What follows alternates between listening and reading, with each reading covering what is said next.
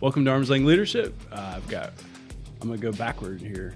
Ricky Broomfield, Chris Meredith, Hello, what's up? hello, and Derek Lariviere. Hi. Derek with a D Yep. and an L. Lariviere. And everything else is a vowel. It kind of is. Yeah, isn't it? almost. All right. That's kind of crazy. French. Mm-hmm. Yeah. Well, we are uh, we're here and uh, we are um, trying to get started. Been talking a little bit, figuring out how to get started. and We're starting, so We're having too much fun yeah, to get started. yeah. So we're here to inspire and encourage the people within arm's length of us, so that they can be inspired and encouraged to do the same for those around them. Um, we read, um, apply, share, and uh, or learn, apply, share, and uh, um, we're back. Uh, we're on some of the same books, some of different books. So, um, Ricky, you want to start? I can start. What you reading? I'm reading uh, How to Stop Worrying and Start Living uh, by Dale Carnegie. And um, so I, I learned something about myself this morning. I, in all these books, I really, I, a, a lot of times I don't enjoy reading them. Like I'll, I'll read through it and I'll be like, eh, you know, I'm not really getting anything. But what I discovered is once I can find an idea that I can that I that I think is compelling Yeah. and it's exciting to me, and then I start getting interested in the book. I've been doing this for a while and I didn't realize it. Like I I would just search for an idea in the book. And the one I came up with it and this book, I came up with it uh, last night. It's really a book about constructive, uh, taking constructive action, action that requires your your mind to be engaged. Mm. And I'm not sure if worry is like the opposite of not being in action, but it's you know it's close, you know, because uh, all through the book it talks about uh, that whenever we're not busy doing something uh, that requires our mind, uh, he used like you know like your mind's like a motor; it needs to be under a load, and when it's not under a load, that's when we worry, you know, and just you know have all these negative thoughts. Hmm. So, um, so I mean, really, you know, like that right there. Like before I before I came, I went to Starbucks this morning and just was kind of going through the book and trying to figure out something because I was kind of worried about coming here. Yeah. I was like, oh, I'm about to come here and and you know talk about this book that I'm not really enjoying. and it just came to me while I was sitting there. I was like, you know, that's that's what I've been doing all along. Is I just find something that is compelling to me in there, and it's the uh, the con- the constructive action, which is to me that's like living. You know, whenever you're uh, in action and you are you know taking steps towards whatever your you know your purpose or your goal or whatever, you know that's kind of you know what gets you excited. You know, that's Mhm. what you know. Keep, you know, it gives you energy. You know, to move forward. But you know, so that was kind of like my that was kind of what I learned, and then I, I've been applying that all along, but I hadn't realized it. Is to um, like find this kind of a, a kind of like a purpose for the book, purpose for me reading the book. Um, and then um, I, I, I guess the other thing that I came up with that I that I do apply is uh, so I've I've been uh, fasting uh, for the past year, and um, I so I stay busy. That's how that's how I'm successful with uh, fasting. You haven't eaten in a year? Yeah, so I was gonna say that's a really long fast. Uh, Been busy. I've been very busy. Um, just the intermittent fasting. yeah, thank you Yeah. pointing that out. no. Uh, just intermittent fasting, you know, Yeah. um, like 18 hour fast, not every day. I'm not successful every day. Uh, some days I get tired of fasting and I eat. but that's something that, that works really well is to stay busy doing something, keeping my mind busy with something other than, you know, like eating. Yeah. And, you know, keeping that concern for, you know, so if I sit down, I'm going to want to eat or I will eat. I'll probably not be successful, you know, with, uh, you know, whatever my time frame is for the fast. But, well, you know, it's kind of Yeah, that's awesome. Yeah, I love that. Uh, good stuff. A lot of stuff there. A lot of meat on that bone. Mhm. Not during Yeah. 18 hours of the day. But, Yeah. You know. But the, I mean, I literally just listened to Rogan yesterday. He was talking about how him and some other comedians they don't eat going up to the time they perform. Like if they're Oh, doing yeah. like a comedian, like a show. Yeah. they don't eat because they want to be empty and they're sharper and they're clearer. And I've seen a lot of research on how. I mean, it just makes sense, right? Because when you eat, you got blood that has to go down there and work this digestive Mm. Mhm. Well, that's blood that ain't pumping through your head, yeah. you know, or you're using energy at least Yeah, to, to digest food versus hmm thinking, using it for your brain power. interesting. Yeah. Um, so yeah, I, I, and I noticed a difference. Yeah. I noticed a clear difference. And you were talking about staying busy. How many people just sit around eating because they're bored? hmm Yeah, I mean, I do that all the time. If I'm at home and I'm not focused in doing work, um, I just I want to go eat something. I just want to stick something, you know, Sure. chips, whatever's Why laying not? around. Yeah. Unless I lock, I put a lock on my pantry, mainly for me, I mean, just to Yeah. keep, just to make it just a little harder, kind of like from Atomic Habits, make it just a little, make that harder yeah, to, Yeah. to go get in there. So yeah. But I love what you said in the beginning about just finding a purpose for the books. Yeah. That's that's when I get pumped up. That's, I mean, that's the whole reason we're there. We're there to get better, to share it with other people, to, so they can get better. And um, yeah, it's good. I love it. Yeah. You know what, Adam? You, well, you know Adam, but Yeah. my friend Adam, he, uh, I was just talking to him about fasting the other day, and he does his his own test, and his test for whether or not he's going to eat, and versus is he hungry or is this mindless snacking? Is he says, "Am I hungry enough to eat an apple?" And if the answer is no, then he doesn't eat anything. That's you know, funny. because I guess he doesn't like apples. But then he doesn't eat the. I don't think he eats the apple. he eats something else. But you know, uh, yeah. That's not- Am I hungry enough? That's to what eat an apple? that's what I tell my kids. It's like, well, there's an apple. I don't want that. Well, then you're not hungry. Yeah. Yeah. Yeah. Good I was gonna ask how you feel though when you when you're fasting, like, you know, like how's that make you feel, like head wise, clarity wise? Oh yeah, it's it's good. Yeah, yeah. And then even when it's you know not so good, when I'm struggling, I, I, I mean, there's a lot of benefits to fasting. Um, sometimes I feel I, I felt nausea, you know, from uh, fasting, um, but you know, it. I, you know, I, I do get hungry, Mm-hmm. and I do have to tell myself that it's just going to pass. You know, Mhm. this is just, and it always does. Like you Yeah. know, the hunger pain doesn't, or, or whatever it is. You know, I'm, I just have to tell myself that I just got to weather this little storm right here, and then I'm gonna, Yeah. you know, push on through to, Yeah. you know, to reach 18. Yeah, I've pushed up to like 24 hours. You know, I want to keep pushing further. Just, Yeah. you know, again, like fasting, like the book, like the books, find something compelling. Well, fasting just compelling to me Yeah. Yeah. you know, Yeah. just to to do it. Um, but you know, mental clarity is much better. Um, if I don't eat very well, like whenever I break my fast, oh, it'll crash me. I'll just Yeah. sit there and you know, Jennifer will say, you know, what what's wrong? Hmm. And I'll be like, I think I just ate too many fig Newtons. Yeah. you know, breaking my fast. Broke my fast and ate, ate fig Newtons. yeah. yeah. Do you take any supplements, like anything for working out, like pre workout or anything like that? No, I've, I've taken pre workout in the past. Yeah. I'm not really working out right now. But I'm on a fast from working out. So Yeah. There you go. It's got to fast. Apply that to all aspects of of life. You never know. I was just curious because I take creatine. Um, that's like one of the few supplements I found really actually does help me do better during workouts and helps with like DOMs and stuff.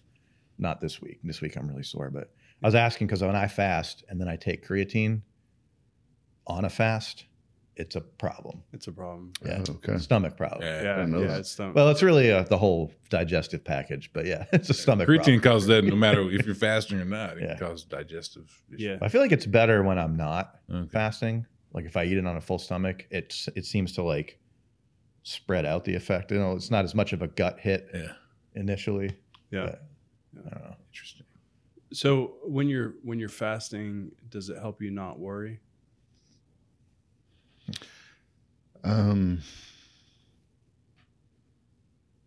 Yeah.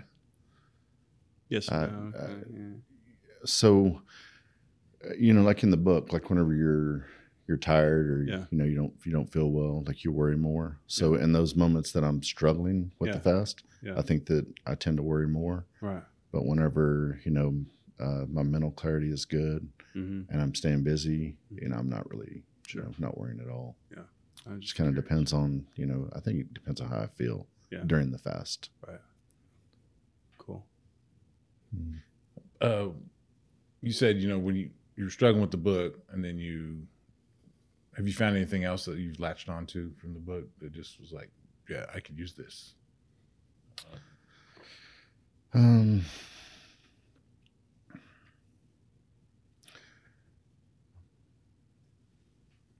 you know, uh, really just the um, the constructive, you know, keeping your, mi- you know, doing things that engage your mind. Not, Mhm. not you know, doing something mindless. You know, is not going to keep you from worrying. Mm-hmm. You know, but doing something that requires some planning, and you have to engage your mind Mm. and and I think that even like something compelling, Mhm. like I th- Compelling, you, you know, something that uh, you get excited about. Yeah. You know, I think that that's important. Yeah, something you're passionate about. Some yeah, something you're passionate about. Yeah. yeah, Yeah. You know, staying in the present moment. You know, it Yeah. talks about a lot of things. You know, Yeah, e- exercise, going outside. Yeah. Um, you know, meeting up with people. Um, Yeah.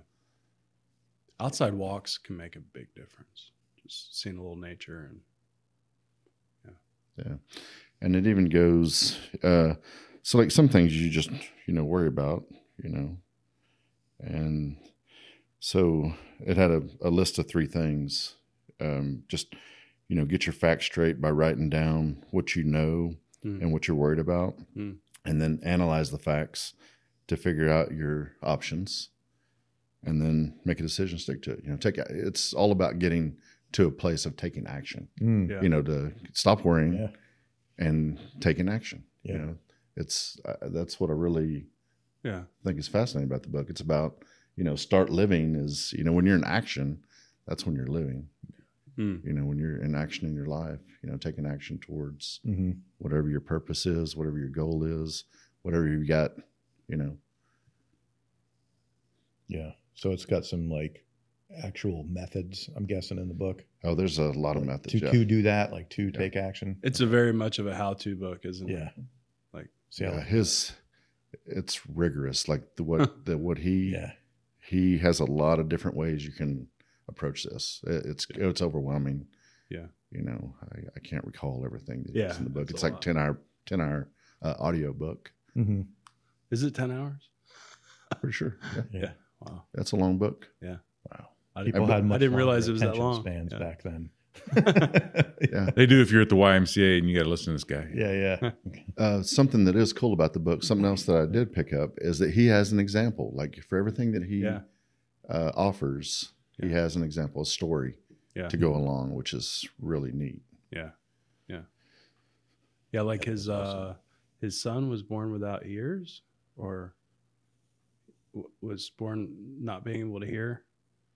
And, uh, he, he had a story with that because everybody was telling him that, you know, his son wasn't ever going to be able to do anything, especially back then. They just, if you had anything that was abnormal, I was like, yeah, you're just going to be a shut in kind of thing.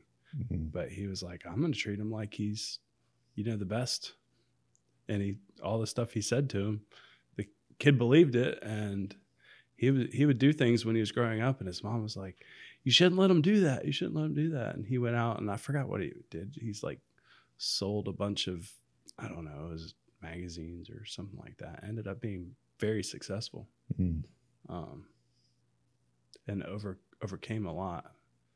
Um, and I, I, think he said his other son didn't do as well because they weren't focused on him so much, and they just kind of assumed, you know, like he's normal, so he'll be fine or whatever. But and so they heaped the encouragement on on the the one son, and um, he ended up doing really well.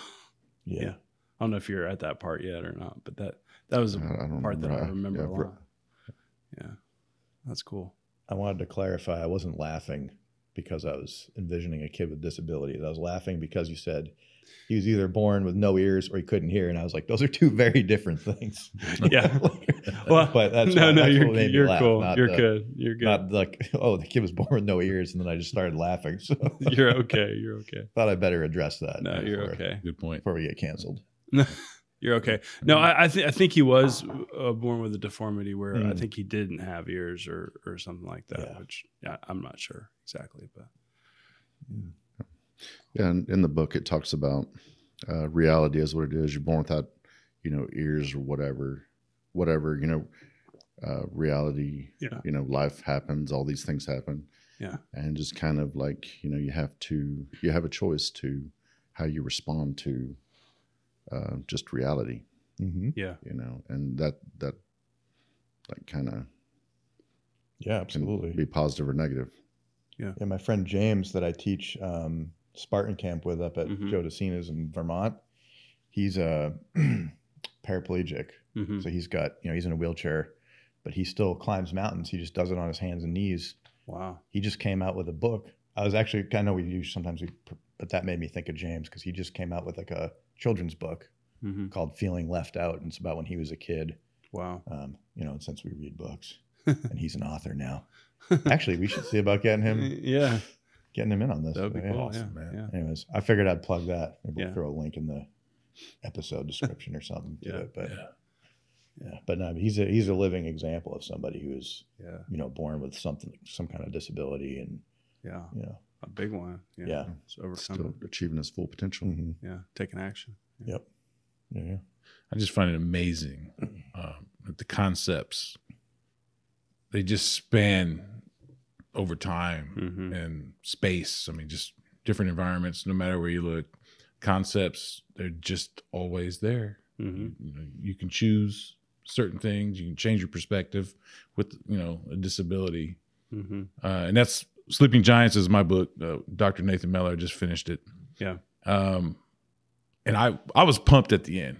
Were you? It felt like the book was, even though I'm reading it one and a half times, I felt kind of slow, and because he Yeah. was very detailed in each story. Like, Sure. he was telling stories, and he'd give you birth dates hmm in little towns and stuff, and you know, Yeah. So for someone like me who's energetic and emotion driven, I was kind of struggling a little bit Yeah. with those types of things. But it, at the end, it's just like it's like you. He does a great job of just kind of. It's like building. Here's the foundation, yeah. and then the last, I'd say, 15 minutes was an explosion. Ah, I mean, I felt I was ready Like to jump the out the crescendo. I was just like, really? this is it, you know. Yeah, And, yeah. and, and so I had five things I wrote down uh, to take away from it, and the first one is the mental model. Uh, is realizing that we all have a mental model that we build in our head hmm from genetics, life experience, the people you're around, whatever it is. You build this mental model, which is basically a perspective of the world you're living in and your journey, and it's a filter. hmm And that filter can be changed. Yeah. That's that's kind of the, the biggest takeaway is it can be changed. Most people don't realize they can change it. They don't even realize they have it. First off, you have to realize you have this. Just realize that you, your perspective is built and it can be changed because of neuroplasticity. Your brains, you know, can be changed and rearranged. But this is all there just to help you make sense of the world and have automatic fill in the gaps, have automatic responses of, you know, well, I'm not going to that gas station or I'm not sitting next to that person or maybe I should sit over there. Yeah. Just basic things based on what you believe, or you should go after this job or go to this college or not go to college. hmm That's all based on your mental model. And, you know, the perspective of actually seeing, envisioning, here's who I want to be, and realizing that I can change myself to become that. hmm It doesn't matter all this other stuff. I mean, it matters because it's gonna you're gonna have to work towards it. But the bottom line is you can create yourself, whatever vision you have for yourself. That was kind of the first thing. Uh, but the the second thing was um, ownership. Only you can do it. Hmm. Like I can only change my mental model. Yeah. It's up to me to change it. It's up to me to have the discipline to to train myself. You know, he talks about the uh, the Secret Service agents who were protecting the president, hmm uh, Reagan specifically. they train themselves to ignore their basic instinct to duck and cover when there are bullets flying. If you can change that basic instinct, Yeah. Yeah. you can, by golly, you can change anything. Yeah. Uh, is kind of the point. and it's like, so it's up to you to, you know, take ownership of it, do what you can do, stop waiting on everyone else, stop waiting on the government, stop waiting on Yeah. your dad, you know, that's never going to show up, you know, whatever. Yeah. I mean, you just, you know, figure that out. You got to own it. Yeah. Uh, another one is providing access and activation. So he, he, there's a lot of parts in the book where he talks about people changing. Someone has a mental model, Mm-hmm. and then someone comes in and, and challenges that, which is basically your identity, and that activates them to change. I mean, she talked. They talked about um, like Martin Luther King. He came up. He had this speech drafted. He was supposed to read on script, and his friend Mahalia Jackson was like, "Tell him about the dream." Yeah. Well, that was activation, and he went off script and Yeah. created this incredible, uh, you know, I have a dream speech that we know today. Yeah. That doesn't happen without her activating him. yeah. Yeah. And then the second part was kind of access, giving access. You know, it's one thing to get activated. Hey, you can do anything. See you later. Right. Well, here's you know opportunity. You know, Yeah. if you have that, if you have that ability, Yeah. his challenge was you know, you know, activate others. So encourage, which is you know we talk about. You know, that's what we we're here to do is to encourage people Mm-hmm. to lift them up. Um, and give them that no you can do this you can do that you can do this Yeah. And then give them that access. You know, maybe they just need an opportunity. You know, hook them up with someone, uh, a, a network, or get them in the right direction. You know, find that access Mm-hmm.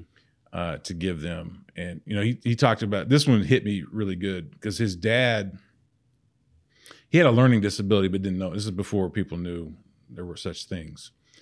And so he couldn't learn real well. I think probably dyslexia or something like that. And so he was doing bad in school, and he always thought he was just dumb. Mm-hmm. And his one of his teachers told him, "I want you. You know how to read a little bit. I want you to go over there and teach him how to. You know, this other kid how to read." And the guy was like, "I can't do that. I'm stupid. I'm not a teacher. Mm. I don't have the brains to do that." And he was like, "Yes, you can. You know how to read. He doesn't. Go teach him." And he took from that that that was a spark. It wasn't the end game, right? It was just kind of like, and his dad. He said his dad took from it. Um, that hey, I'm not smart, but I'm smarter than that guy. You know, it's, uh, I, I, it's like you don't have to be brilliant, just have to be a little bit better to teach other people. Yeah. And that was kind of his. He started on this journey, and then in the end, his dad gets a college degree, Yeah. which he never thought even possible Right. uh, because of his, his, you know. But he was encouraged along the way with different things, like his his wife uh, uh, at the time helped him with like re-editing some of his papers for college Mm-hmm.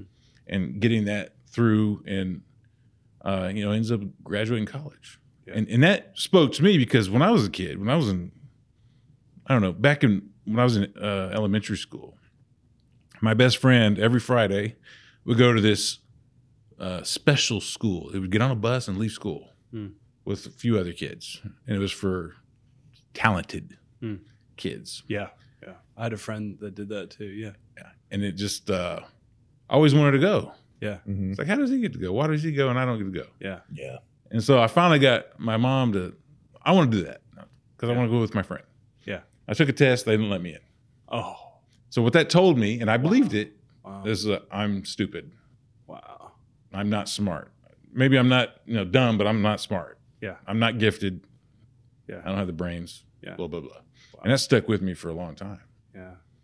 And then probably up until I remember as high school, we all put in the football team. We all put in what we wanted to be in the Mm. future.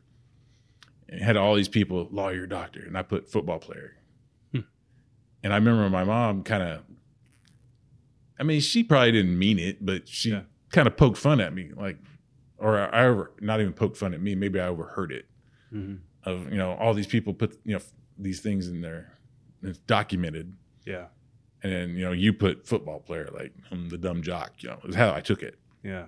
Yeah. And so it just you know you- reinforce this mental model once you create it Yeah.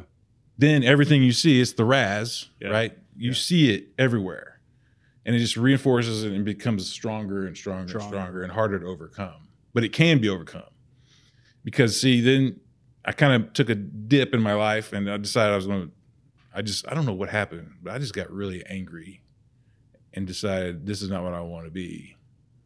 And so I decided I'm going to uh, tackle this. Just kind of I don't know how it happened, but I knew from watching my dad. This guy, you know, he, he ran a restaurant, and then, you know, we didn't make a lot of money, so he would fix everything himself. He would like, my air conditioner's broke. He'd get a book, a textbook, you know, 12 inches thick, and learn air conditioning. hmm Or, you know, the refrigerator breaks down. He'd learn refrigeration. He'd just get a big textbook, you know, and just Wow. learn it and fix it. Yeah. And I was like, if he can do that, Hmm. I can go to school and learn biology, which science was never my strength. Math was never my strength. Yeah. But I was like, I'm going to go be a biologist, you know, whatever. You know, Yeah. Just I would just pick the hardest stuff. My football Yeah. coaches would berate me. They're like, take the easy stuff. What are you taking all this hard stuff? And I don't know. I didn't know why at the time, but I think that's what it was. Yeah. Anyway, um, the bottom line is my mental model changed by watching him yeah. just work hard. And I was like, if you work hard enough, you can do anything. Mm. And so that kind of changed my perspective on uh, a lot of things. But um, yeah, so that was kind of the ending of the book. The- You know, the that's just kind of who do you want to be, Yeah. and do you have? Yeah. Are you gonna? Are you willing to be disciplined and and go after it? Yeah. Is kind of what I took it. And once you get there, or what you know, maybe your station in life right now where you're at, you can help someone else. You don't have to be a billionaire to help people. You can Mhm. help people from wherever you're at. Yeah. Give them access and encouragement, um, no matter what. So that that can be done at any time. But hmm yeah, great book. I was pumped up at the end. So That's awesome. if you can't tell, Yeah. less coffee next time. It's good coffee though. It's good. Mm. Yeah, I feel like um, thinking about what you just said about helping people. You know, I was I've been thinking for the past couple weeks. hmm You know, I've been trying to pull my head out of my butt, for lack of a better term, because I've just been on this like negative self talk thing, and you know, kind of dealing with stuff like that. But I, uh, it just kind of hit me about a week ago. I was like, I'm so blessed. You know, like I have so much, and and I, you know, that's a really good point because I'm doing some stuff right now that I would not be able to do unless somebody was, you know, willing to step out of their comfort zone and help a little bit. Um, Yeah. So I'm I'm feeling pretty blessed today. That's awesome. Kind of leads into the book I'm reading. You know, Yeah. What do you read? I Declare by Joel Osteen. But yeah, I, I feel like for the past probably three weeks now, yeah. I have been kind of like trying to wrestle with like um, being too far into the future. I know it's something I, I've talked about even kind of earlier when we guys first met, you know, hmm about how I was, uh, it's like, you know, if you're living in the future, you're going to, you're going to have anxiety, you know, or if you're living in the future, you're going to have, you know, fear. And so, um, but I've kind of been feeling that anxiety and that fear Yeah. and it's good because the previous book I was reading um, was kind of uh, it's a great book, hmm but it's kind of more focused on like challenging yourself and learning to grow emotionally and all that stuff. And in the moment that I was in, I you know I was like, man, I, I hope the next book is a little bit more uplifting, it's a little bit more got some positive spin beat- to it because I need Feeling beat some- up a little bit. Yeah, I need I need something positive, and so I felt like this book is pretty Yeah. you know pretty solid on that front. Lift you up like an eagle Yeah. so you can soar. Well, and the big thing too was, you know, kind of, you know, it's, you know, activating. What you talked about a little bit. It was kind of about getting out, out of your own head Yeah. and just, you know, sometimes you wake up in the morning and you, you're thinking, your thoughts are like, man, I don't feel good today. Today's not going to be a good day. But then what you don't do is you don't say that. Mm. You know, you don't then start like talking like that and letting that control the message of your day. You change that and you say, instead of talking about how bad things are, you talk about how good things are going to be. Right. And so, yeah, that's as a choice. yeah, absolutely. It is a choice. Yeah. And I've been struggling to make that choice the past three weeks. I've been kind of like, things don't look good here, things don't look good there. And I've been like just focusing on that, just the negative part of it. Because I feel like, you know,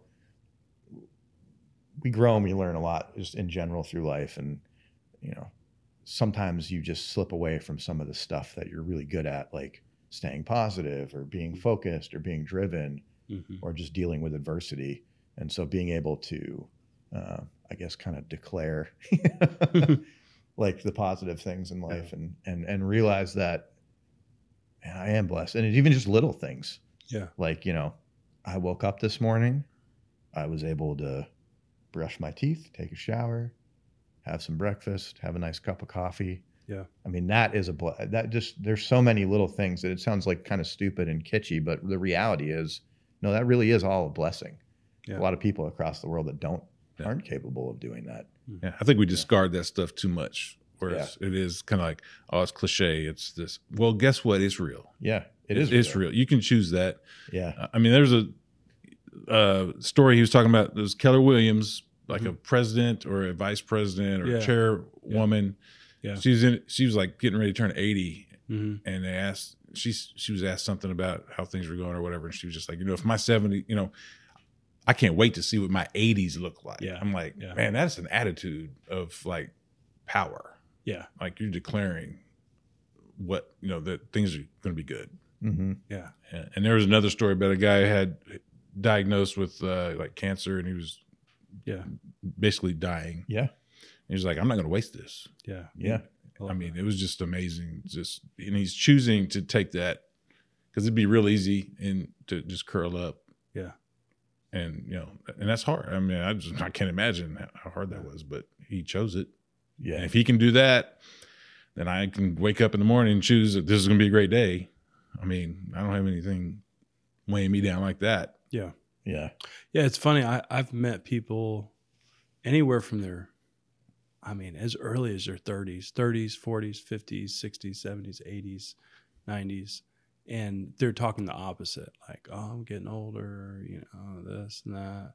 You know, they're they're they're in their 30s or 40s, you know, and Mhm. they're already curling up, you know, and it's a progressive curling up over the next, you know, 20, 30, 40, 50 years yeah, um it- it's just like instead of i declaring it's it's a it's a negative Well, they're declaring. they're declaring in a They're, negative way yeah, they're, they're, they're falling Yeah. apart. I'm old. Yeah. yeah You're declaring it. and then you meet some people that are in their 70s or 80s and they're like i feel great you yeah. know, They're and- like running marathons and stuff. Yeah. yeah Yeah. that's a big difference. That the like the mentality you take. I wonder if there's something that happens. You see that a lot when people retire and they kind of lose their purpose. yeah if they don't then have they, that's anything- kind of like a curling up, right? yeah Mhm. And then you just kind of they just fade off, kind of just fade away. Yeah they're- young, i don't know that they've ever done any studies but just from my just observation when people retire if they don't have Mhm. anything to retire into a passion to move Yeah. into it seems like there's a very very high likelihood that they die within the next year or two Yeah, or a few years after retirement even if they were really healthy yeah, working it almost seems like almost more extreme like if they were working you know 60 hours a week and then they retire and they don't have anything to do it's almost like their body just shuts down yeah. you know Well, yeah, it's and it's you know it's like a I went for a walk yesterday with Kat, and Mhm. so we were talking about this because uh, you know we we talk a lot of we've talked a lot about personal growth. Mhm. We've talked a lot about that in the past between the two of us. hmm And one of the things, you know, I mentioned yesterday was about how I've been kind of slipping and stuff. But um, I noticed there was a, uh, so like right when our walk kind of first started, these like 10 or 15 cop cars pulled up because I live right next to a, to a college. And so we didn't know what was going on. There was all this like big, you know, hmm hubbubaloo, whatever you want to call it. But Hmm. basically, the cops were like, "Yeah, you might not want to walk because this is a nice, really nice walking trail." Like, so we just kind of adjusted fire, went on, went about our day. Um, but yeah, it was kind of a interesting experience to be faced with something because you always see TV. You know, you, you see TV, you get worried, you get anxiety, Yeah, you get worried about yeah. the future. Um, and so I've kind of shifted away from like you know watching the news or Yeah. spending too much time worrying about things and just kind of living in the moment. But even when there's crazy stuff going on around you, there's still stuff to be thankful for. There's still Mhm. stuff to kind of feel blessed about. hmm And so that's kind of the that's kind of the what I've been taking away from from this is like, okay, bad stuff's always going to happen. You know, we don't know what the timing of things is, right? Obviously, Joel Osteen's a pastor, so we don't know what God's timing is Mhm. for us, right? So we want certain things to happen, you know, and we keep thinking about the future, like, man, why didn't I get this promotion? Why didn't you know? Yeah. Why aren't things going my way? Well, Yeah. it's because it's it's not time yet. You don't really control that. Yeah. And so refocusing and, and coming back to really living in the moment and not worrying about the past, not worrying about the future. Yeah. Like even, you know, we all I think mentioned our coffee today. You Hmm. know, it's nice. Like I know I have a lot of looming deadlines, like intellectually now, I'm aware of that. And I have things coming up that I have like closing dates on things and things that I have to Yeah. worry about, right? Like stuff. but um, the reality is, is that I can just sit here and enjoy my coffee, Yeah. and I can still focus on all that stuff. Yeah. and I can still, you know, Take some action. yeah, take some action. Yeah. But in the moment, this isn't the time for that. I can just sit here and enjoy my coffee, Yeah, and, right. and and then even when I'm taking action, I can enjoy that action. I don't have to worry about is this action going to result in something negative, or you Yeah. know, I can Yeah. I can just focus on the action. Is I know it's what I need to do. Yeah. So just enjoy the fact that I'm even capable of doing it. Yeah. Really just finding stuff, I guess, to be grateful about and recognizing blessings as they come, Yeah. you know. Anyways, Yeah, no, I, I can relate to that. I um, I had back to back to back closings last Friday where somebody was selling their house and moving to another house, and then that person, you know, was closing on their house and buying another house. So it was three closings, and they're all linked to each other.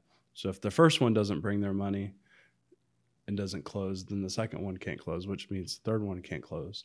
And you've got three different families with all different moving schedules or well, essentially the same moving schedules um, and utilities being transferred people taking time off of work i mean everything and so we had about five or six six weeks um, to kind of you know go through the whole process that you go through to close on a house.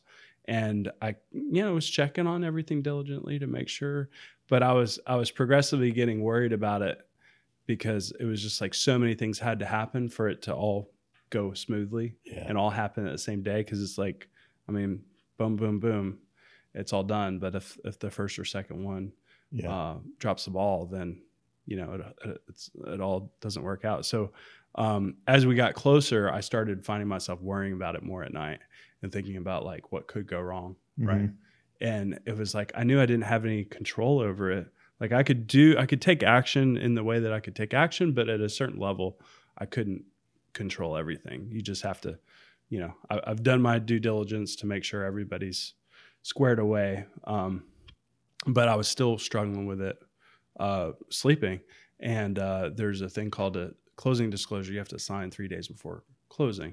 And it's law that if you don't get that from the lender and sign it then you're not closing and you have to have three days to you know it's just a rule. So i always check you know usually starting about four days or five days like hey is, are, is the lender getting the the cd out so they can sign it? And then you know three days before i'm like is the cd out? Are they signing it? You know? And well this time they're like they're working on some stuff but you know and it was like all the way to the to the wire and they still hadn't been able to get the cd out because they were still working on some underwriting things. And so it was like my worst fear of what i was yeah, afraid of happened on that. And uh so then you know i had to sleep on that and then make calls in the morning. Be like we're not closing on friday. Like we've planned on for six weeks. Everything's got to move to monday and you know everybody's i've got great clients. Everybody's understanding yeah. and, That's good. you know the, the kind of roll with it. But um we're all rolling with it. And then i realize you know there's you know a lender needs an extension which is going to cost money. It's like oh no. You know so i try to you know take some ownership of that and make that not cost anybody anything. And um but it was funny because uh monday when we were closing i was talking to one of the sellers in the situation he was like you know what it ended up working out better hmm that we closed on monday Yeah, because of A, B, C, D, F, G. And I was like, and the funny thing is, when I was worrying about it, like over the weekend, I, I did let it go, but I, I had to kind of lean in and be like, you know, God's got everybody's best interest in mind. And I just have to believe that even though this happened, there's some unforeseen thing that is like maybe if we did close on Friday, it wouldn't have been good for Mhm. somebody or for everybody. And so I kind of leaned into that. And then it was kind of affirming on Monday when I found out, like, oh, yeah, that was actually, it might not have seemed better in the moment, but it ended up working out a lot better, Yeah. you know. But it's, it's easy to, now to look back at it. And I wish I could get some of those worrying moments back. hmm Um, but I, I try to use that for the next time. Yeah. Um, but that's happened so many times. I still try to look back. And sometimes it helps a little bit, but Yeah. Yeah. I feel like that's pretty, like anytime something's not happening in the timing you want it to happen to, there's Mhm. usually a good reason, right? yeah, I was just reading something about somebody who had, um, was supposed scheduled for surgery. They were sitting in there, um, you know, this is not like an anecdote from like a podcast or anything. Somebody that I know on Facebook was like, "Oh, my surgery's coming up," yeah, yeah. and they were waiting for their surgery. And then at the last minute, you know, they had all planned and they had family there and all this stuff, and they were Yeah. getting ready. And at the last minute, the surgeon basically came in and was like, "I'm sorry, we're gonna have to reschedule. There's an emergency. I'm the only surgeon on call." Mm. You know, and so then her surgery was delayed as a result of that. But you know, that other guy obviously needed the help, and then who knows what would have happened? You know, there's no way of knowing what would have happened to her Yeah. during that surgery, right? Yeah. So like, it's we don't know for sure, but there's probably a really good reason. Yeah. You know, even though she was expecting the Right. surgery to happen, like right then in that moment, you know, something could have gone wrong, like Yeah. during the surgery. So, Yeah. and then this person also needs help. So that's how it kind of works together. And that's Mhm. completely outside of your control. yeah, That's like a really good example of just giving up and understanding it's not, you know, everything's not always going to happen exactly when you want it to, right, but there's a reason. So, yeah. And sometimes we see the reason in hindsight, and sometimes we don't. yeah. Mhm. Sometimes you'll never know what the reason was. Yeah. A lot of the times you'll never know. Yeah. yeah. yeah. Yeah. So on the I declare, what, what's like one example of what he says? I declare. I'm trying to remember. I can't think of. Like Yeah. I declare what? Like I mean, so I declare- it's interesting. So there's like 30. I declare. Yeah, yeah. so and it, and so I'm listening to it and I've kind of finished it and then I was like as I was finishing it I was like I'm going to need to go back because Yeah. it's actually similar to the memory book. It's Mm. broken up in days. So it's 31 declarations. Oh, I forgot about that. and then, yeah. you know, we pick a month with 31 days in it. I mean, there's 31, I guess, if you're in that kind of a month, right? But yeah, you go 31 days and you kind of just like, uh, yeah, do go it through one, it each day, day. yeah. yeah. but the one that I really focused on was, you know, that I declare I am blessed. Mm. because that's that's really what you know when a book has 31 messages in it and you've read 31 books that have 31 messages in it and you're trying to make changes slowly over time you know Yeah. so i feel like you can always revisit stuff and, Sure. and come back and you're not going to re- so actually yesterday Mhm. i was googling what's the difference between knowledge retention on an audiobook versus a physically reading you know because i was like Yeah, yeah. I feel like sometimes I'm retaining a good amount, but like what is it like 10%? Because I feel like I'm missing remembering a lot of things or, but, Yeah. but the big one, the big takeaway f- for me to answer your question was I am blessed is kind of the declaration. Like I declare I am blessed That's awesome. and just knowing that, you know, um, it's not going to happen, you know, Yeah. you may be going through something difficult right in that moment or you may be experiencing something that is difficult in your life but knowing that that's not a permanent thing it's not Yeah. going to last forever not worrying about where this is going to lead Yeah. or why it happened and Yeah. just focusing on like the things around you that are blessings which is basically everything Yeah. um, that really has helped and i have been worrying about that Yeah. for the past three weeks. I you know there's a few things where i'm like okay. And i don't want to get too deep into the specifics but there's been a couple kerfluffles with like financing for my new business. You know i'm buying a new business and hmm getting to the closing table has been a lot more challenging than it should be like it almost always is right? Underwriters are weird. Um, and so i've just been like yeah, yeah. So I've been like worried, you know, a little bit. Yeah. Um, but then I was at, at one point, I just kind of like snapped out. Like it was almost instantaneous, and it was before I even read. Yeah. I declare. I just had this moment where I was just kind of like staring at myself in the mirror, and I was like, Yeah. "What are you worried about?" Yeah. It's like, "What are you worried about? You know it's going to be fine. Yeah. So just stop." Yeah. Stop. you know and then each day that has progressed since then something big has happened whether it was wednesday night group and just kind of like talking about things or the hearing you guys talk about the books you're reading i've been kind of like rebuilding the narrative like okay Yeah. in my in my head i've been really good at rebuilding the narrative of like oh i'm actually really blessed Yeah. and it's completely melted all of the little anxieties and the little worries that i was having um, just being able to focus on Yeah. you know each moment and each thing That's awesome. so yeah, Yeah, that reminded me of. Um, I think it's in Psalms where David says, uh, "My Father owns the cattle on a thousand hills," mhm. and I, I've used that talking to myself because when you start to worry about, you know, money or business or finances or whatever, but then you can remind yourself that you know God's got it all. Mhm. So what am I really worried about? yeah You know, like w- when your father owns the cattle on a thousand hills mm-hmm. like back then yeah he owns it all pretty much so you know it uh so some of the books uh talk about in a direct or indirect way uh self-efficacy and Yeah. so when you have people around you doing something or if your parents have done something it gives you increased uh self-efficacy um which is basically like uh, knowing that you have the ability to do Mhm. something is basically self-efficacy um, and knowing that you know your father your grandfather your your ancestors before you have done it and can do it it, it helps you have more self-efficacy.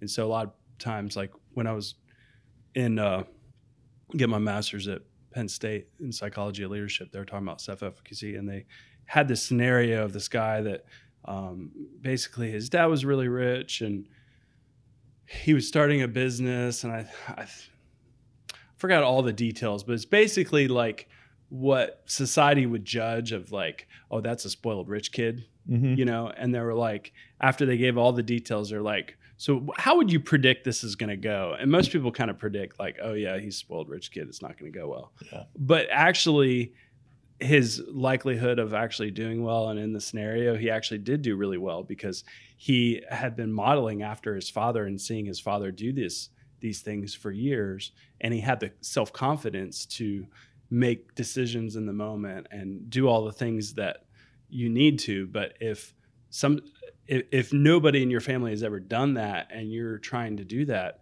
sometimes it can be a lot harder. And unless you have people around you or like a mentor or something it can be very difficult to step out of well like you were saying chris with the mental models.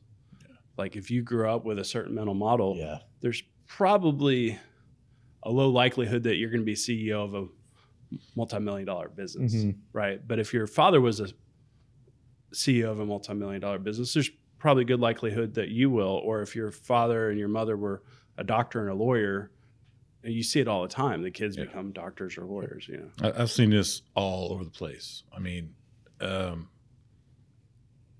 just example. So you know, I grew up working class, mm-hmm. but I did have, you know, my dad had the uh, had a restaurant. Yeah. I mean, it was mildly successful, but Yeah. I mean, from a monetary standpoint, from Monterey, but it is famous in the area. Yeah, Everybody yeah, oh, knows oh, about it. absolutely. Yeah. It's you know, it depends on how you define success, right? So Yeah. I don't want to take that away, but I mean, Yeah. it was it was hard work every day. But Sure. he did own a business. Yeah. But mostly everyone else around me was working class, and it was, hey, you're supposed to get up, you're supposed to go get a job, you're supposed to go, you know, maybe you go to college, Yeah. to get a job. There Yeah. was no talk of starting your own company or anything like that. Yeah.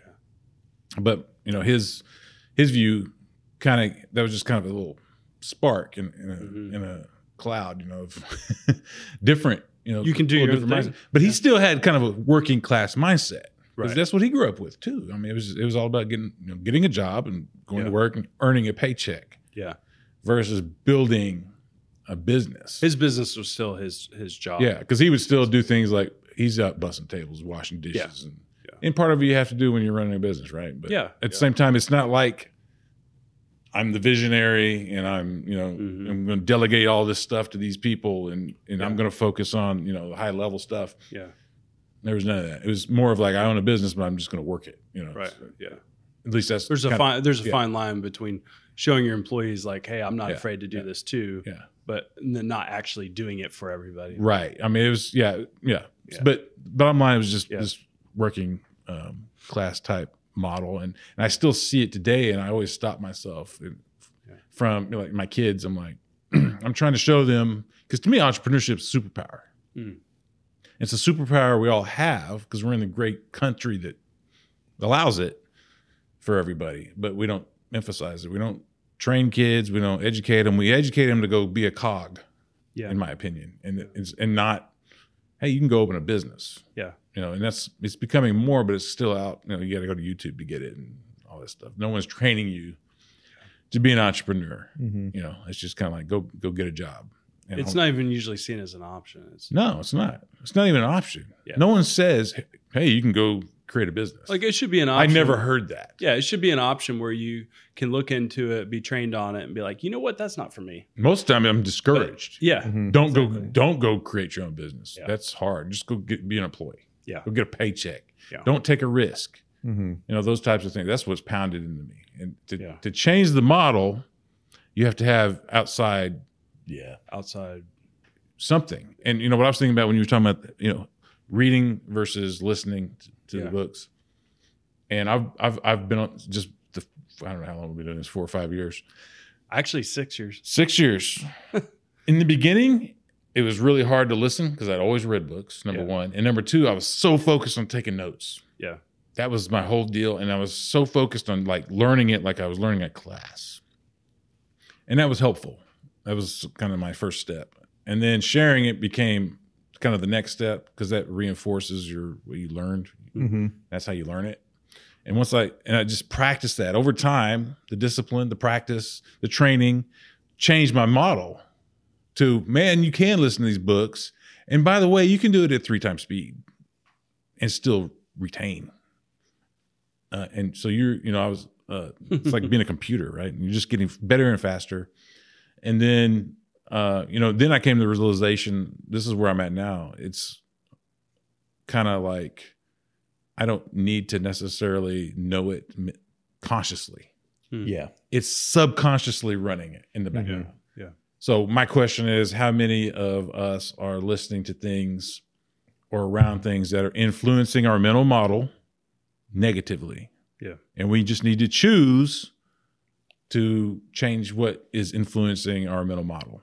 Mhm. And for me, the first thing was, I mean, when I was growing up, all I listened to was rap music Mm. and it was heinous. Yeah.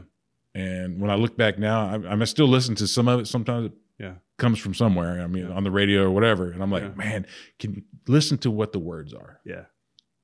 How could anyone be surprised if a culture is listening? This is their music and they're pounding it in their head now more than ever. I mean, now you've got it's on the radio, it's on your car. Then you put your earphones in, and that's all you listen to while you're going to the store all day long. These kids, you know, especially kids, Yeah. they're being pounded with Mhm. do drugs, be violent, don't respect women hmm 24 7. Yeah. And then you're wondering, you know, hate, hate the police, hate any authority figure. Uh, this is the way to succeed is sell drugs. I mean, all this is getting pounded into them because that's what I used to listen to. Yeah. I remember one of my friends one time I was, we were driving home from like Whitewater or something.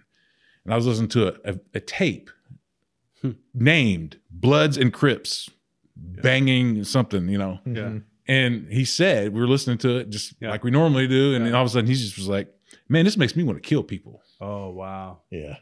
And I, you know, I still remember that. That was Yeah. 30 years ago, man. Wow. I remember him saying that. And it just, that is where it really dawned on me. It was like, this stuff is bad. Yeah. It's bad. Yeah. And so you can listen to that. Yeah. And people still do it. Right. I mean, I see 50 year olds listening to this yeah. crap. Yeah. Mhm. It is crap. it's not rap, it's crap. they still listen to it when they could be listening to these books Yeah. Mhm. or uh, you know a motivational speaker or something yeah. that's more positive and uplifting Yeah. or even there is music that's good i mean Yeah. I've, Yeah. I've listened Sure. to music that's really good yeah. Yeah. that's in the same realm Yeah. It's it's it's even you know kind of hip hop. Yeah. You know, there's hip hop music that's good, Yeah. but it's it doesn't have to be negative. Yeah. Um, but it's just about making the choice. I'm going to substitute this. It's going to influence my mental model for good and hmm do all this stuff for me, or I can listen to this, which is going to tear me down Mhm. and keep me where I'm at. Yeah. You pick. Yeah. You get to pick. Yeah, what you're saying reminds me of what Rick Ricky was saying before the podcast about like toxic masculinity. And somebody, you know, you listen to certain music, and somebody's like, "No, you should listen to something uplifting," and kind of like, "No, that's that's dumb." You know, that's Yeah. that's uh That's what you would get. sissy stuff for nerds, You know, yeah. nerds or Yeah. Right. yeah, Yeah. yeah. Be No, well, yeah, because you have to you have to like wrap your head around. I mean, if you're in that space mentally and you're saturated with that level of toxicity, to then make that change and just decide that you're going to listen to that stuff has to be really yeah, challenging. Yeah. Because eventually you're going to have to be the one that makes the decision. And you had your moment, obviously, when you realized, you know, Well, I didn't stop though. not only don't you think that it took me. It took decades, but, but I still remember that Yeah. that moment of realizing what it was. And yeah, yeah, and, and so let's switch it around a little bit. Access, and like I was talking about from the book on influencing others. I mean, you got to go in. and People have to realize this. They don't even realize it. Number one, so you can't be mad at them. You just got to be like, "Do you realize this? Mhm. This is what's happening." And then you know, kind of now you're aware of it, and then you have to realize that they are under that pressure. I mean, we used to. Uh, I used so the other thing is I, I watched Boyz n the Hood a thousand times, sometimes multiple times a day, Mhm. playing in the background, just like these books are playing in the background. wow, Yeah. yeah, And I remember, you know, one of the things, one of the guys, he gets out of jail and he's sitting there talking to his buddies, and he's like, and somebody asked him, he said, "Well, what did you do in the pen?" Yeah. And he was like, "Well, I've just pumped iron and eating and reading books." And the guy was like, "Reading?" yeah, like he was about ready to kill him because he was reading. I'm just like, but th- that's what the culture, yeah, this culture, Yeah. emphasizes. I mean, it Mhm. almost beats you up for being trying to learn. yeah, yeah, So people that are in that, you have to Yeah. have that some empathy there yeah, yeah, to realize that number one, they don't know. Number two, if you try to change, you Yeah. you're getting a ton of pressure. I mean, life endangering pressure yeah, yeah. Let's speak not to do this. hmm Well, I feel like it's changing. It you know the like the whole like oh you're gonna read, well that's like self fulfilling because the culture wouldn't survive if everybody you know what I'm saying like Yeah. it's trying to stay sustain itself and you can't do that and like with knowledge and Yeah. wisdom. Yeah. So No, you know there you go. Yeah, I had a friend when I was in the um, in the Air Force, and uh, we were talking about stuff at work, and I was like, "Yeah, I'm gonna go home. You know, we're painting the inside of the house," and he was like, "Why are you painting the house?" I was like, "Well, we just bought it and want you know like fresh paint. I guess new color. You know, I I never even thought about why I was painting it. It was just like, you know, it was old. We were you know painting it." and we we were talking and and he was like you think i could uh, help you with it i was like yeah sure he's like i've never painted before and i was like okay well yeah I'll, yeah you can come help and uh, we got to talking i think when he was at the house and he said you know i grew up in in the projects in new york and when a house or apartment or whatever got too in too bad a condition they just moved us into a new one and so he was like, I didn't grow up where you paint or do any of these things. Like you just trash it. And then once it gets trashed enough, then you get something new. And um, he was telling me too that, you know, he was joining the Air Force and doing some things, and his family was like, Why are you doing that? You know, like they were giving him a hard time for taking the steps that he was taking because Mm. he wasn't continuing in the culture that was there and so it, it was kind of a it was it was kind of cool because it was kind of an awakening for him and a changing of a mental model for him and it was a changing of a mental model for me too to realize that not everybody has been blessed to grow up you know around like we didn't grow up rich but we rented for a while and i remember we rented in a townhouse and then we moved like probably like eight townhouses down into a house that my dad bought you know, on mm-hmm. a, with a VA loan for like eighty thousand dollars or something, and you know, I, I saw them put in the new blue Berber carpet and the Yeah. the white tiles and you know do do some things to make it our own and so i observed that. And so when i grew up you know that's kind of what i'm thinking you know. And ironically the first house i bought was a townhouse. So Mhm. i never even connected those two together. But um you know you grow up a certain way you have certain mental models. We lived in a townhouse. I thought people that were rich were people that owned houses that weren't attached to other houses. So you know you you have these Yeah, yeah. these mental models um, and you can break them um, but a lot of times it takes you know experience being around the right people reading the right books. You know there's several things that can do that. But um, i'm reading um, love is a choice. Uh, i don't remember the authors three different doctors that, that that wrote it. So if you look it up just find the one with the three different doctors. Mhm. um i just finished it. It it was really like i said last week it was difficult to listen to because it challenges you a lot Mhm. and i think for most people including me um, i always joke i don't struggle with anything except for denial Yeah. uh, um, i shouldn't say that because that's kind of reinforcing that if if that's the case but Isn't that a river in Egypt? the denial yeah. I denial believe it is. um, so anyway, love is a choice. A lot of it is about codependency and overcoming codependency. And so I think if they titled the book "Overcoming Codependency," people wouldn't read it. Mhm. Um, but the the the point of it, a lot of it is love is a choice.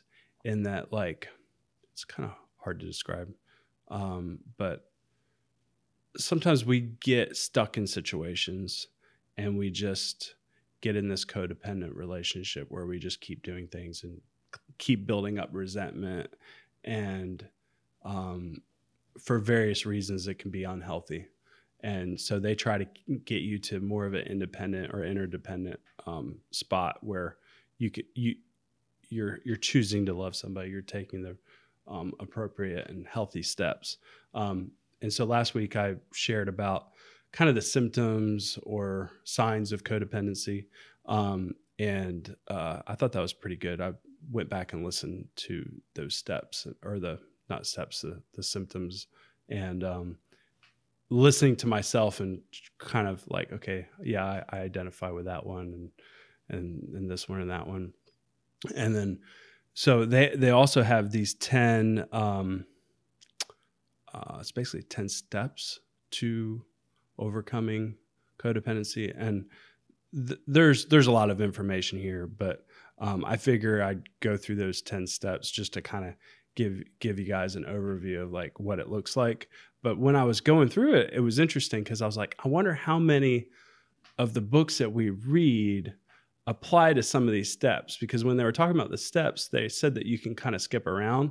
And i'm not saying that this group is like uh, a substitute for going through the steps that uh, is needed to get through codependency. I'm not saying that at all and it's not a replacement for um, counseling or therapy. But um, it, it was interesting in reading these books i was like uh, or this book, I was thinking, I wonder uh, how many of our books apply to that. So what I was going to do is just go through those ten things, um, which even in the book, it just kind of it goes through those ten steps, but it's not like chapter three. You know, this is step one, and then it goes through it, and then chapter four. So I it, I I was actually I went to coffee shop this morning too and was trying to draw it out and, and find okay this is exactly so it's good that it forced me to kind of go back through it and kind of pull out like this is step one this is step two.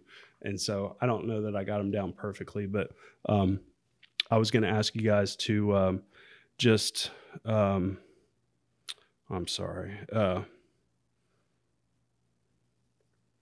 i'm going to find these real quick Mhm. does anybody have any thoughts while I look Is this this the up? ten Th- This be the, flashlights in my face from last week, or this is the this is the actual steps? th- right? these are the actual steps. Okay. Yeah, yeah, yeah, yeah, yeah. Cool. Well, that's better. yeah. So I mean, eh, what what what uh what uh what thoughts did you guys have from last week on that? That we all deal with different things. I mean, we're all Yeah. dealing with something. We're on mm-hmm. a Yeah. spectrum. It's a. I think I talked about an equalizer. Yeah. You know, there. Yeah. I just felt like I was, and it's it's not the same at this. It you know this year as it is last year. Right. Yep. Right. And the bottom line is you you just deal with it best you can. I think just realizing it's there, step one, and then step two, you can deal with it, and then realize it's a journey. It's not going to end. Yeah. You're always going to have these, Mhm. and just embrace that as a challenge. Yeah. It's good to have a goal, but if if human beings like the finish line isn't like I'm perfect, you know, like that, that's you're never gonna be Right. perfect. That Mhm. just isn't gonna happen. Yeah. Yeah. Not in So this you world. set your goals exactly right. You Yeah. set your goals, and then you enjoy the journey and you do what Yeah. you need to do, Yeah. but you work Enjoy towards things and Yeah. get better, but Right. not. You're just never going to be. Yeah. And that's kind of what they were unrealistic. So that's kind of what they were saying like with these steps is Yeah. like you're it's good to go through the steps and that's what you really need to do but a lot of times you'll find yourself going back to a certain step or going Mm-hmm. Yeah. back and Well, forth and working on things and See, that's. Uh, I don't remember where we talked about, it, but having goals is good. Mhm. But you shouldn't. You know, it's kind of like the. You know, a football player who my goal is to make it to the NFL or win Yeah. the Super Bowl. Yeah. Well, once they do that, they fall off because Right. it's over. Mhm. versus having a goal that's you know purpose driven a journey i'm going to become the best i can until the day i'm gone yeah it never it's a never ending you don't want it to it's not so much of a destination That's right. It's the journey. yeah it's not about you're not trying to get to the destination I mean, Yeah. it's, it's it's there really is no end yeah result. It's just another mountain. Where's the next Yeah. mountain? Right. That's what gives me purpose and keeps Mhm. me going. Yeah. yeah and fast forwarding to kind of to the very last step uh, which is maintenance. Um, they were talking to some of the people that were the the couples that were in counseling and one guy um, had you know a couple of uh, classic cars and he actually designed cars. Another guy was a home builder and they were he, they, they said so you know how do you build a house or whatever and he was like yeah you know you get the lot you do this you lay the foundation framing everything and um, and they're like, so when you're done with the house, then you're just done, right? He's like, no, you're not done. He's like, he's like, eh, I'm kind of, you know, sheep sheepish to say this, but he's like, on some of the special houses I built, he's like, I drive back through the neighborhood every once in a while and I look at it, see how landscaping was holding up, how this was holding up, and he was like, you gotta like, you know, if something goes wrong or like you know you get a little wood rot you gotta you gotta fix it. You, you know you, you stay on top of things Mhm. and everything it's easy but you got to stay on top of things and, and and the house will do well. But if you just let this break and this break and this break it'll eventually Yeah. and the, the car guy said the same thing. He was like yeah he, he's like really diligent. He's like yeah you have a checklist. You get to a car you look to see if you know this is leaking and that's leaking. And he was like my my neighbors think i'm i'm lucky because my cars never break down but i i check it all the time and i check the fluids and the you know change the oil every three months or you know whatever. And you know and and the the the counselors are like that's how your relationship is. Once you get it to where it needs to be now you got to start maintaining it. And Mhm. especially like if it was in a really bad place you got to be doing that checklist all the time maybe if it wasn't so bad and it was pretty pretty decent like you can have a little bit kind of like do you have a brand new car or do you have a 1970s car there's going to be a little bit different uh, maintenance schedule you know in, in different situations I love that because it just made me think of if you because I've let things go, not been in maintenance mode, and they just build up. Mhm. They build up, Yeah. You know, and it's like, well, the, the tires need to be changed, but you don't change them. Yeah. and uh, the oil needs to be changed, but you don't change them. Yeah. and then you know your car breaks down, and you have to fix all of it. Yep. and you're wondering why does this always happen to me? Well, because you didn't take care of the little stuff. yeah I mean, yeah it's it's you know the big little s- stuff can build it up all yeah hits you in the face at one time. Yeah, Mhm. yeah, yeah. So, so that is the the the the. This is the ten steps of recovery. The tenth step is actually maintenance. But going back to the first one, and I wanted you guys to just jump in if you if you hear something and you think of a book that we've read or whatever, or that you've heard somebody else talk about, just jump in and be like, "Hey, that reminds me of this book."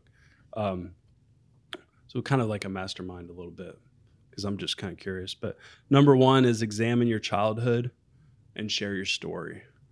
Start with why. Mm-hmm. Ah, yeah. So that, that that's really hard to do, and a lot of times, especially with our childhood, what they were talking in the book is a lot of codependency comes from unresolved childhood issues, hmm and we all have childhood issues. Yeah. It's just a matter of if, if So you it's built your mental model. Yeah, It's really not start with why. It's more of find your why. That find The your follow why, up. Did it Mhm. more? kind of workbook Mhm. type. Yeah, for you're me, right. for me because that's what I did. Yeah, I went back and started writing down all this past stuff, and it was just like, that's why I'm like that. ah, This person gave me this, and mm, this person gave me that, and it's just like, wow. yeah. Now I know why I do that. Mm. It's crazy. So number two was identify post and present persons that left memorable marks or strong influences. Kind of goes in with one a little bit, but you know, think about these specific people um, that left these marks in our, our lives. That can be really hard to do. A lot of times it's a negative thing, hmm you know. 30 days to improve your memory.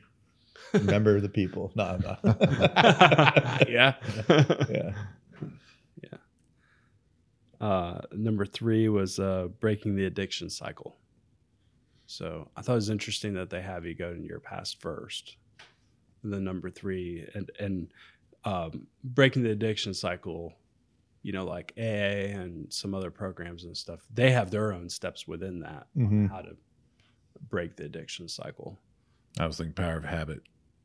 Yeah, yeah, Just like I was talking about with the pantry, putting the lock on it. Yeah. I'm trying to break that cycle of just Mm. going in there and going, cereal.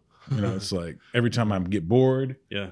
or something like that. Yeah. Well, that's the way to disrupt it. And you're doing it unconsciously. Yeah. Yeah, But once you realize it, I was like, and the book was like, make things hard. If you want to make a good habit, make it easy. hmm And if you want to break a habit, you got to make it hard. That was one tool yeah, that he gave was that's how you do it. I mean, you you, Yeah. you got to make it harder to to go to that bad habit. Yeah. hmm Yeah, I was thinking a little bit about the fasting. I think the fasting can do that too, right? Like it's it's doing this thing that's like getting in between you and whatever you want to eat, right? And it's it's like a a mental a mental lock, you know, uh, on the pantry, the pantry of the world world's food. yeah, Yeah, let you know you can. You're gonna be okay. yeah, You know, even though you can't get yeah. And it, I to some think food in this moment, you're gonna be fine. Mm. Yeah, I Yeah. like that. So breaking the addiction cycle was three. Uh, number four was leaving home and saying goodbye. Um, and it doesn't necessarily mean like leaving home.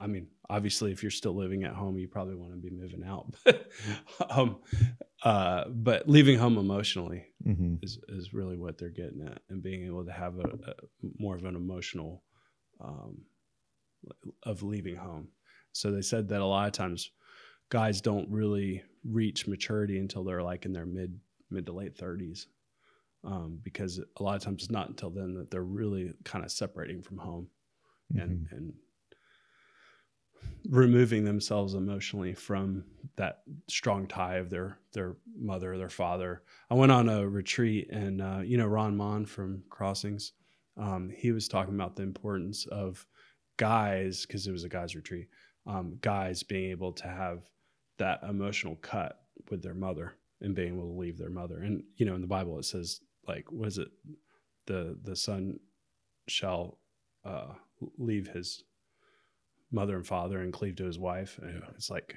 you know there's like a a cut there Yeah, this is kind of cheating, but sleeping giants just comes to mind. The, the last point I didn't mention was Yeah. figure out what you got to leave Mm. behind. Because he was talking about a story where there was a backpack checker on this multi-month trail uh, challenge up the coast or whatever, and one of the things they do is they go through your backpack and because they're experienced Mhm. and go, you don't need this stuff. Mm. Leave it behind. It'll lower your weight on your backpack Yeah. so you can complete the the journey. Yeah. So it's like, what do you got to leave behind to move forward? You have to leave you know, people behind, or things, or your past. What do you have to leave behind? It's good. Yeah, Ron was saying that you um, basically how important it was to to sep- separate from the mother, but then he was talking about the father, and he was like, basically, if your father is overly um, controlling, that that was especially important too. Mhm. I thought that was that was interesting. Um, but it, it's it's kind of funny. It seemed like kind of in all cases, definitely need to have the cut with the mother, and then with the father, pretty much, especially if he's controlling. Gotcha. So, if it's a cro- controlling mother, that's probably even worse. Mhm. But you know, it it's this is all tough stuff. Um, Good stuff. Number five is uh, grieving your loss. so I'm talking about cutting ties, and you know, number five is grieving your loss, and and it was it was lost in a lot of different areas. Um, so I don't know if we read any books about grief, but when we got to this, I was thinking, oh, maybe if I find a good book on grief, I need to add that. Uh, number six was uh, seeing yourself in a new light asking myself, who am I? Mhm. So uh, that reminded me of a lot of the Joel Osteen books, like I am. who am I? I am. I declare. Yeah. Um, Spaceman. Mm. Yeah. Um, remember, like, basically, you you start to have to create your own new identity, new mental models, um, and to be able to remind yourself. And um, they had one thing that I thought that was interesting. They said a lot of people struggle with was, um, "I have the right to live," and sometimes when you grow up with abuse, you almost feel like you're not worthy to be living the life that you're living. Mm. And so telling yourself positive affirmations, like you were saying, I am blessed and you know, I, I, I'm worthy of this life and you know, um, can be important. Number seven was new experiences.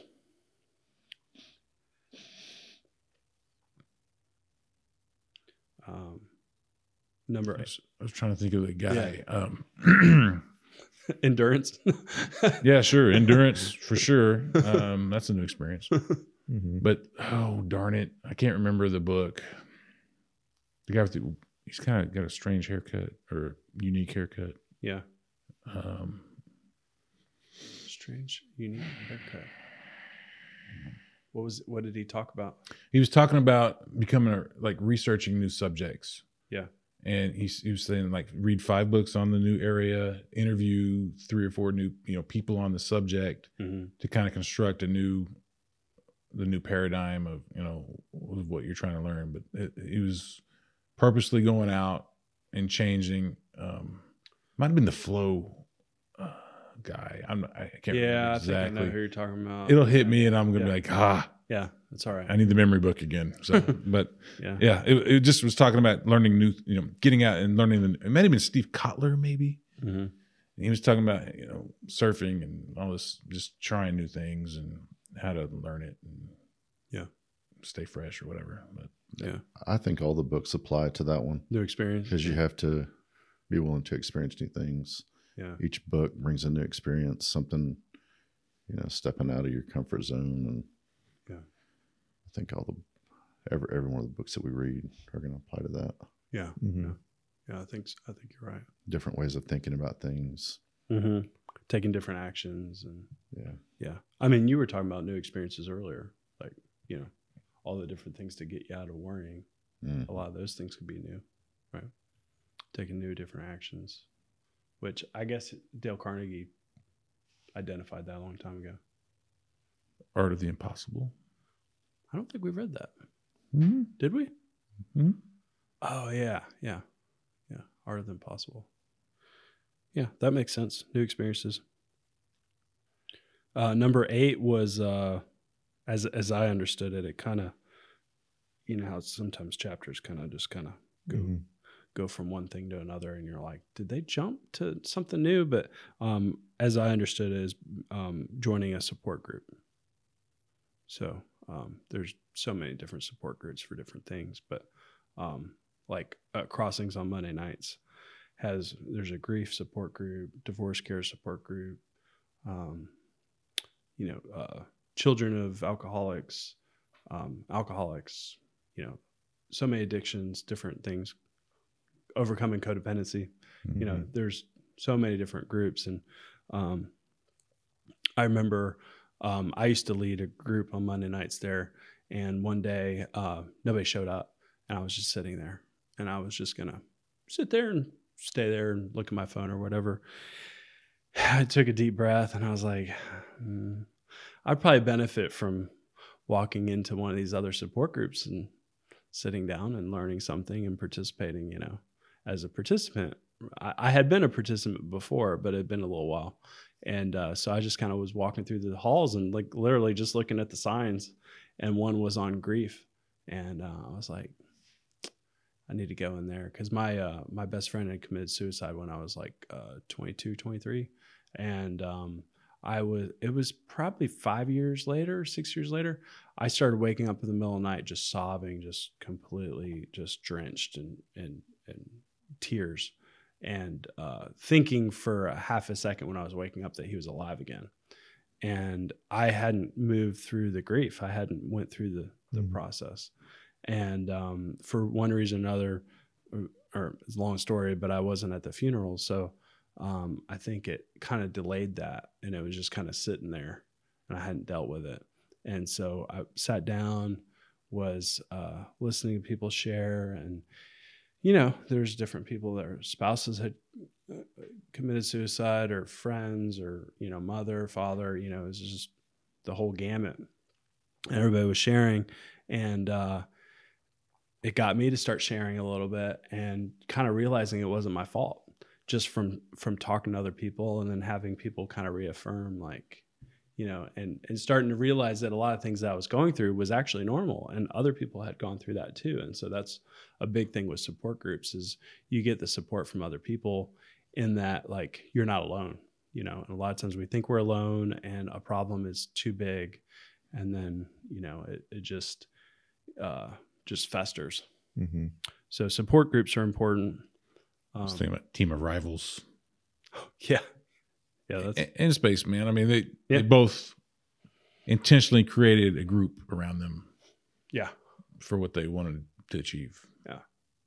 You know, Lincoln did one. You know what he, he I mean, his team was people that were enemies in some cases, but he was Mhm. getting the best hmm around him.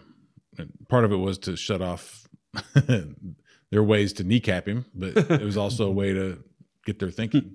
Yeah. And Spaceman, you know, he he just chose to be around astronauts because he wanted to be an astronaut. Yeah. So if you want to be an astronaut, you go be around astronauts. And if you want to Yeah. be whatever you want to be, you better go be around them. yeah Uh, and, you know, surround yourself with that, and it changes your mental model. So Yeah. back, back to the mental model again. Yeah. Uh, the number uh, number nine was taking an inventory, um, and then ten was maintenance. But taking inventory, um, that's kind of, you know, looking at all the things, um, you know, past, present, and future, as far as like negative and positive things, and um, especially like in a relationship, like taking inventory of that relationship and what things I need to stay on top of, and what things um, you know some the they were interviewing some of the couples and one of them was a small contractor and he was like yeah. He's like once i learned about the inventory thing i started taking inventory on like a lot of people that were- working for me. And he said that he judged a lot of people a lot but then he started taking inventory of like um, kind of the uh, the talents and abilities that people that under him had uh, had and everything. And he started realizing that instead of judging everybody and thinking poorly of everybody, he started taking inventory and he started valuing people a lot more and asking for their input. And um, so uh, that was that was an interesting. Interesting one. And then number 10 was maintenance. That was what we talked about before, but you can definitely go through this process and it'll benefit anybody, I think. Um, but then they talked about like kind of going back through it and skipping around a little bit. Um, and uh, yeah, so it's a pretty intense book. That was one thing that went through all of it was extreme ownership. Ah, I was thinking that too, actually. Because all of that is stuff Yeah. that you do, Yep. you have to do. You have to yeah. do it. You can't let someone else do it. and you can't do it for somebody else either. too, Right. Right. You're like, oh, my spouse or my child or my mother or father is struggling with all this, so I'm gonna like help them through it or do it for them. Like it doesn't work that way. Yeah, just give them the Jocko podcast. yeah. Yeah. Extreme ownership goes throughout. And and the first step, just like anything, there, you know, you have to get over the denial and and think, okay, yeah, I do have a problem, and take ownership of it, and then that's when everything starts from there. hmm But if you can't take ownership, then it just kind of just sits there. Yeah, it popped into my head for breaking the addiction cycle is when it first popped into my head. The ownership, you know, and, Yeah. that, and I was like, oh, that just kind of does apply to everything. yeah, yeah. Yeah. Hmm. Yeah. Surprisingly, Brene Brown didn't come up throughout here, but I'm sure she does. Yeah, I thought of. I thought You thought yeah, you thought of her, thought- yeah. I mean, a lot Taking of those, inventory is probably Yeah, and a lot of those are like sub themes, and a lot of. I mean, I, I haven't Yeah. read one yet that's like the the step was the title or the purpose of a book, but yeah. a lot of that stuff comes up. Yeah. In her like process of wrangling with emotions, and yeah. so Yeah. yeah, Yeah, and I hit these bullet points, but I mean, when they talked about each of these things, I mean, they're talking about it for an hour, so hmm it's not an easy step by step process. And Yeah. even them, they're like, you can't do this in a day. It's not like, Mhm. okay, I'm gonna bang this out and get over my codependency today. You know, just move past all my childhood stuff real quick. have a nice lunch. then emotionally leave home. A little mid mid afternoon snack. Yeah, we could probably sell a lot of programs that do that, like yeah, get over codependency in a 24 day, hours, yeah. a 1999 program. yeah, that's right. You'd So- probably sell a lot. what, what do you think that that title means right there to your book? That's a good good question. Um, love is a choice. So they were talking about like people in strong codependency.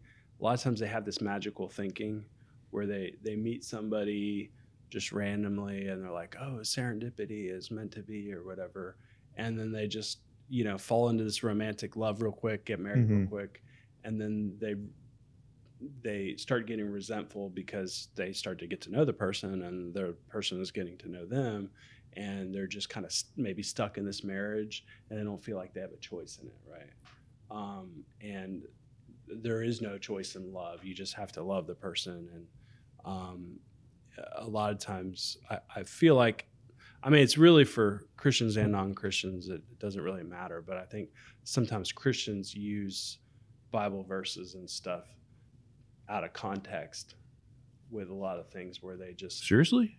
Yeah, yeah. Uh, where they just uh, I don't I don't know how to explain it, but they uh, Supports their mental model. supports their mental model. Yeah, Mhm. whatever supports their mental model. Cognitive bias. They'll they'll pull those things in, and um, or use things against their their spouse of like, oh, it says you know the husband's the head, so you gotta listen to me, and then but they're they're excluding all the women in the Bible that did were strong leaders and you know Yeah. had great advice for their husbands. Their husbands didn't listen to it, and It also says, love your wife as Christ loved the church, yeah, and Christ gave his life for the church. yeah, So are you giving your life as the head of the household to your wife? right. Probably not. I wasn't until I tweaked that. Yeah. So uh, I guess the good way to say it is uh, love is not a feeling, love is a choice. That's huge. Mhm. Yeah. Y- You can feel love, but ultimately love is a choice. It's not just a feeling. And it's like, I feel like I love you. Love is a verb. And then tomorrow, I don't really feel like we're in love anymore. So I want to, Mhm. I want to do something else. Right. Yeah. It's more, it's a choice. hmm And so if you're if you're choosing to love your your wife every day, then kind of like in the in your book, Ricky, uh, you're taking actions, right? And then that's reinforcing that choice. And then at certain times you feel it, right? Um, but certain times you might not feel it because you're having a hard time or they're having a hard time. And you know what do kids do? Like almost you, you guys all have kids ha- have your kids ever said i don't love you or i hate you, Mm-hmm. you don't love me. Yeah. or you don't love me right yeah. it's because they're not feeling it You're mean. But mm-hmm. you ch- but you choose to love them right? And you might not feel like you love them in that moment. You might feel like okay you don't love me you don't think i love you i'll just drop you off at the you know wherever you know? But you don't do that. You take the choice to do the hard things and have the hard conversations and Yeah, that's love right there. yeah you're Yeah. choosing Right. to love them. You're not doing it just because you feel like you love them because odds are you're not feeling it Right. Yeah. You might be feeling the opposite Right. but you're you're mature enough not to um, or uh, hopefully most of us are Yeah. mature mo- most of the time but i know i've been been not so mature but you know you're mature enough normally to not say well i hate you too or you know you you choose to love them and you take actions you know we, we- we we act like kids sometimes too but you know um, i know i have I, I have too. I mean, Yeah. Yeah. Have emotion, emotions. I, Yeah. You know, I get tired and, you know. Yeah. Yeah. I just, I think the book's interesting because um, I never thought about it in relationship to love. You know, codependency is a, yeah like maybe a product of not being loved, Mm. you know, so. Don't know, just very interesting. Yeah. Change, change the way I think about it. Yeah, I feel like I'm changing my way of thinking about it too, and my mental model is shifting a little bit, and trying to find areas I can work on. And um, I, I joke around about the denial, but um, when I was a little kid, I was in preschool and I was caught eating dirt. I was taking the dirt, and I was Mm. there was something a- good, there was so. something appetizing about it Yeah. And uh, I, I googled it you know a few years ago and apparently there's something in dirt that sometimes kids are malnourished and not that i was malnourished but you're Mhm. growing a lot and if you're just eating you know kids only eat like like i think when i was a kid i only liked to eat peanut butter and jelly and that was it Mhm. um, and so there's sometimes there's a, a vitamin or something that you don't you're not getting i don't know if it's iron or something and so if you ever see a kid like like dirt. Sometimes it's it's for a reason. So anyway i did it and i got in trouble and i got put on the steps. And to me the bad kids got put on the steps. And i wasn't a bad kid. And it was like really challenging my perception of myself. And it was like i'm a good kid but they have me where the bad kids are um, because like the kids that were like hitting kids and being bullies and stuff in the schoolyard they would you know get Mhm. put on the steps. And to me i was just eating dirt but You just did a bad thing. You're not a bad.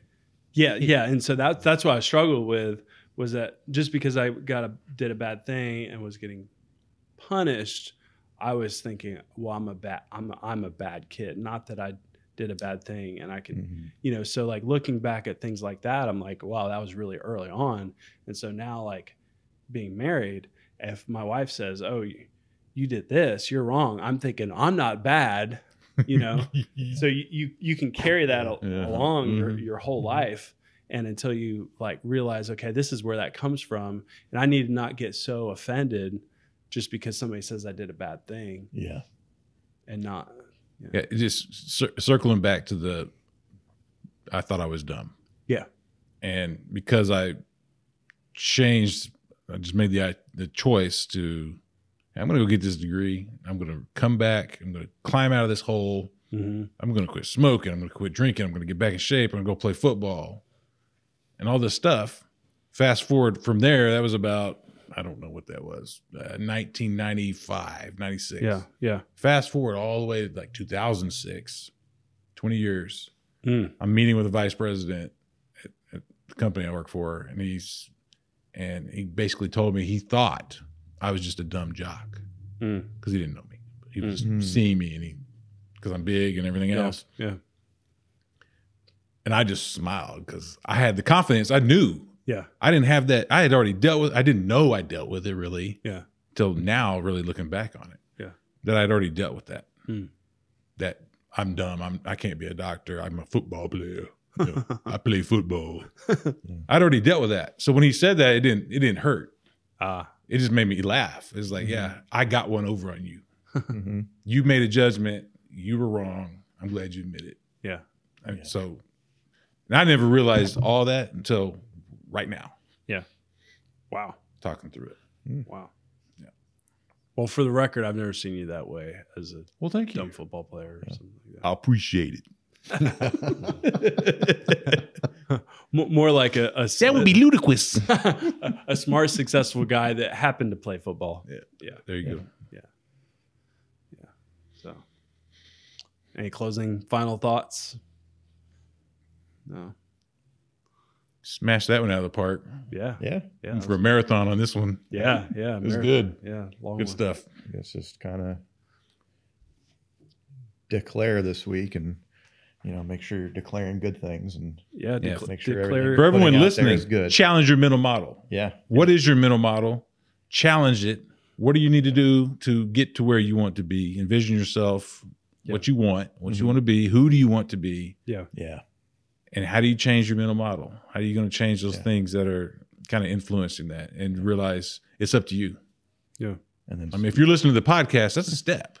I mean, it really is. Yes. yeah, We're we're basic, we're new, whatever. But this is one. I mean, Yeah. go go get something else. Go get Yeah. somebody else. Go find a book. Go do something. Mhm. Yeah. We got tons of books on here that Yeah. you you know Chris has given. So Yeah. I'm get gonna- on the journey. I'm going to give the next four books. Uh, number 12 is uh, Power of Consistency, written by somebody that has spent many years in jail. And very powerful book. And what was he doing when he was in jail? Just like we were talking about earlier, Hmm. he was reading. being consistent. Yeah. yeah. And uh, the, the 10X rule is right after that by Grant Cardone. Um, Mhm. He's a little out there, but he's he's Yeah. definitely 10X. uh, leadership and self deception, uh, yeah, overcoming denial, basically. Um, but there's a lot more to it than just that. And then number 15 is uh, The Power of the Other. Um, that was a really good book. I think that's uh, Dr. Henry Cloud. But, well, thank you for uh, joining us today. We really appreciate you listening. And um, we now have a support uh, button or whatever. If you go on Mm. Anchor, That's right. yeah. um, if you want to support the channel, you can support a dollar a month or five dollars a month or ten dollars a month. Um, but um, certainly not required, but Yeah. just something on there to help us make the podcast better over time. So New microphones. yeah, All right. Yeah, that, that, that's our next next thing. Or Yeah, that's probably gonna happen regardless. But yeah, yeah, yeah, and uh, shout out to Derek. Derek's the one that's been footing the bill on all this. Uh, oh, cameras and mics and everything and so yeah, Mm-hmm. Yeah. so any any dollars at this point right now goes goes towards uh, microphones That's right. etc mhm. Help us get the word out. yeah yeah, yeah well thank you and you guys have a great week yeah. See ya. see you See y'all. cool. good job guys